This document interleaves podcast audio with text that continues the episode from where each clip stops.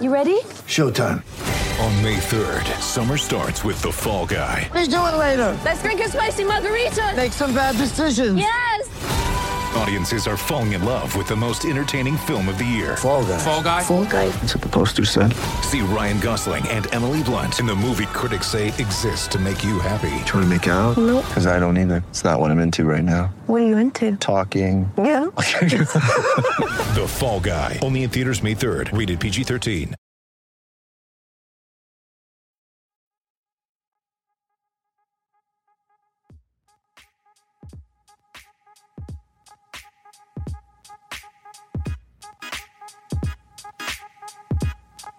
What's going on, people? Welcome to the post game number crunch. As usual, I'm your host, Jake Painting, creator of the House and Grouse Timberwolves newsletter, and this podcast is proudly brought to you by Canis Hoopus and SB Nation. As you may know by now, Number Crunch is just the Twitch post gamer in my own style, picking out one number or one stat and using it to anchor us in a thought that kind of permeated throughout the game. And even though the Wolves were without Rudy Gobert and Karl-Anthony Towns, Jordan McLaughlin, and Taurean Prince, and that the Lakers had their full stable of stars and role players, this was a fun preseason game and another win. It ended 118 113, and that makes it four straight preseason wins for the new look Wolves. Meaningless games or not, this team really seems to be gelling, even without their star players and their very important role players. And even they just look deep. They look very, very deep despite shipping off a ton of depth in that Jazz and Gobert trade. Plus, it's kind of just always fun to beat the Lakers, and even more fun when you have Pat Bev out there doing the, the needling and all the Pat Bev stuff that we all love to watch for our team last season. And then you have Russell Westbrook throwing the ball at Jaden McDaniels and chirping along from the first whistle. So it's fun to beat the Lakers. It's always fun to beat the Lakers. Still, there are more important things to talk about than the potential downfall of this weird Lakers team. And that's tonight's number. And tonight's number is nine, as in nine points for Kyle Anderson. Get ready for the greatest roast of all time the Roast of Tom Brady, a Netflix live event happening May 5th. Hosted by Kevin Hart, the seven time world champion gets his cleats held to the fire by famous friends and frenemies on an unforgettable night where everything is fair game. Tune in on May 5th at 5 p.m. Pacific time for the Roast of Tom Brady, live only on Netflix. When you need mealtime inspiration, it's worth shopping Kroger, where you'll find over 30,000 mouthwatering choices that excite your inner foodie. And no matter what tasty choice you make, you'll enjoy our everyday low prices, plus extra ways to save, like digital coupons worth over $600 each week. You can also save up to $1 off per gallon at the pump with fuel points. More savings and more inspiring flavors make shopping Kroger worth it every time. Kroger, fresh for everyone. Fuel restrictions apply. Now, I know you're probably scratching your head right now, wondering why this isn't about Naz Reid going bonkers again. Um, this time it's against AD and LeBron. But Naz's book is written in ancient hieroglyphics, and I'm still trying to decipher it. We've seen him do this before, and we've seen him revert back to the guy who almost feels like he's unplayable. So without knowing his role or how long this hot streak is going to last, and it is a hot streak because Naz has been awesome and he was just unbelievable in this game. Without knowing those things, I'm going to let that one simmer for a little while longer.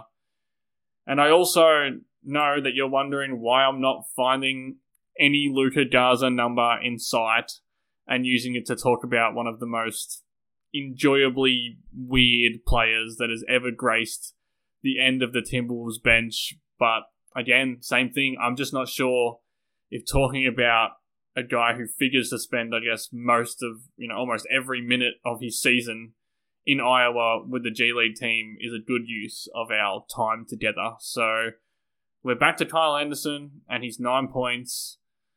And the reason those nine points were at least somewhat significant is because scoring the ball isn't something we have seen him do It's, you know, this whole preseason, he's ramping up into his ninth season, so we know that he's not trying to impress the same way that a Luka Garza is, or even a Naz Reid, or any guy who was at the end of the bench. But he didn't score in his opening game against Miami. He scored two points in the first Lakers meeting, and then he went scoreless again in game three against the Clippers. So no matter how many other things he can do on the court, and we know that he can do a lot of other things on the court, he's shown that throughout the preseason, even kind of going at half pace. Being a complete zero in the scoring column would leave him as a liability. Now, obviously, that wasn't going to con- continue because he has found ways to contribute as a bit part scorer throughout his whole career.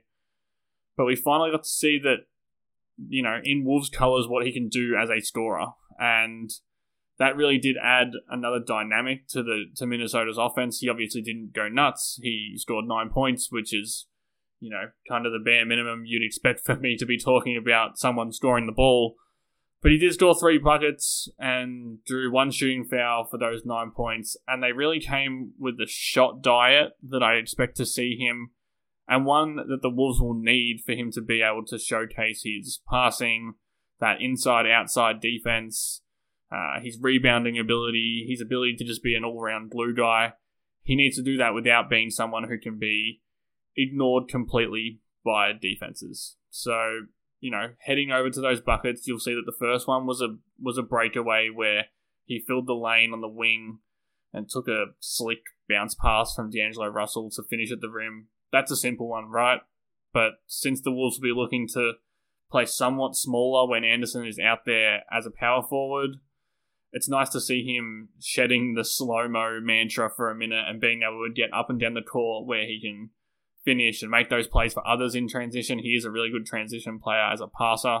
So just seeing him get out in transition and finishing a bucket himself kind of shows us the way that that we can imagine him playing in, in faster and and more streamlined lineups when either Cat or Rudy are off the floor, or both of those guys are off the floor. But again, that one was pretty simple. His second basket, though, was a catch and shoot corner three. And I think this one is uber important because it came from a play where Russell had the ball on the wing, the opposite wing to, to where Anderson was in the corner. Uh, Russell took a few dribbles and he swung the ball to Anthony Edwards, and Edwards immediately you know, took off with that really quick first step, punctured the first line of the defense, and then he kicked it to Anderson when Anderson's man kind of shaded over to, to thwart Edwards. As we know, if you're going to deploy a driving weapon like Ant, who can really, you know, break a defense and collapse a defense and, and cause so much gravity to suck in towards him when he's attacking the rim, you need guys out there next to Anthony Edwards who can make defenses pay for overhelping. Now, I know, and I know from especially before Anderson came to the Timberwolves, just my recollection of him playing and, and what he is. He isn't a guy who is that. He isn't that guy. He isn't a guy who who you can have out there to punish punish defenses for overhelping. But he is a thirty seven point four percent career three point shooter from the corners, and over half of his career three point attempts have come from those corners.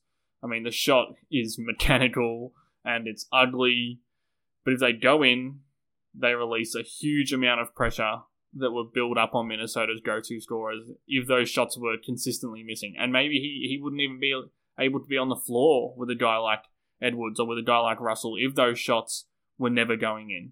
So watching one go in, the first one of the preseason, obviously there'll be a lot more throughout the season, and he's not going to be a knockdown shooter, but just the thought of having to consider Anderson as a shooter or somewhat of a shooter stops those helpers from making that super committed attempt to get in front of Ant or get in front of Cat or get in front of D'Lo or get in front of Jaden or get in front of Rudy. There's so many options out there, and it and if Anderson can be the relief valve, even if it's not going to be the same level of shooter as Taurean Prince or Bryn Forbes, he he can do more things off the dribble, especially playmaking, and if he can start to attack at least semi kind of aggressive closeouts instead of facing a defense that has already backed off him, that's going to be super important, and that means that he'll be able to coalesce with Anthony Edwards really well, and and it'll shine a brighter light on those peripheral talents that Anderson has.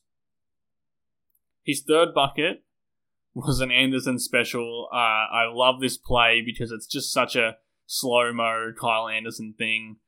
He acts as a screener in a pick and roll with D'Angelo Russell, and instead of diving hard to the bucket like Gobert would or popping out behind the arc like Cat would, he just drifts into the free throw line area like not a care in the world. He collects the pass from D'Lo and then he nails a weird little floater. And this kind of seems strange. It's generally a low percentage shot from that 3 to 10 foot range. But it's been a staple of Anderson's career for a while now. Over his whole career, 24.4% of his field goals have come in that range, and he converts at a 45.8% clip from 3 to 10 foot. That's the range we're talking about.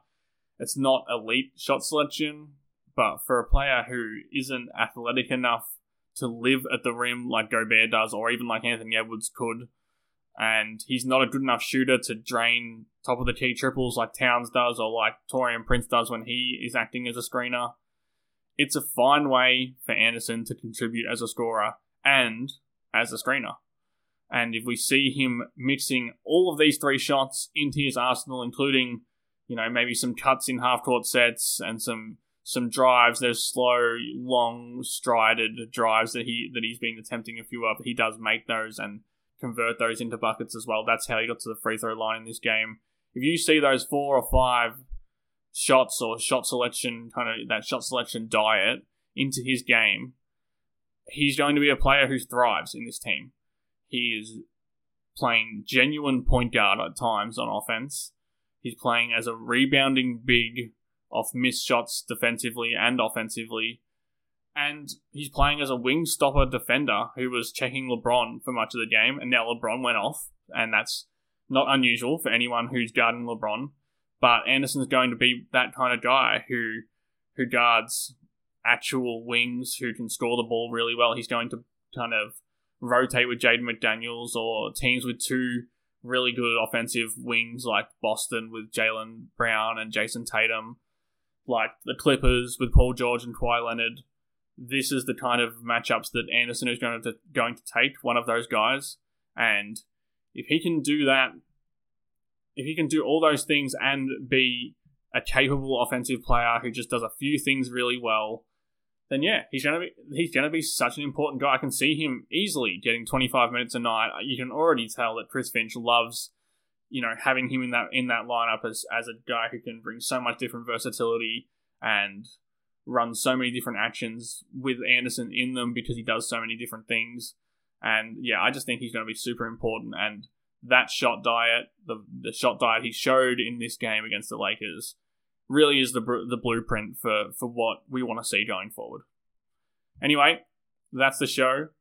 Check in with me at Jake Painting on Twitter and tell me anything you want about the show. I might I might get a mailbag going for the weekend or something for the for the House and Grouse show. And check out House and Grouse, houseandgrouse.substack.com. My daily writing work is up there. Or if you're a really, really good person, sign up to get it pumped directly to your email inbox. Anyway, that's all for the show. See you guys next time.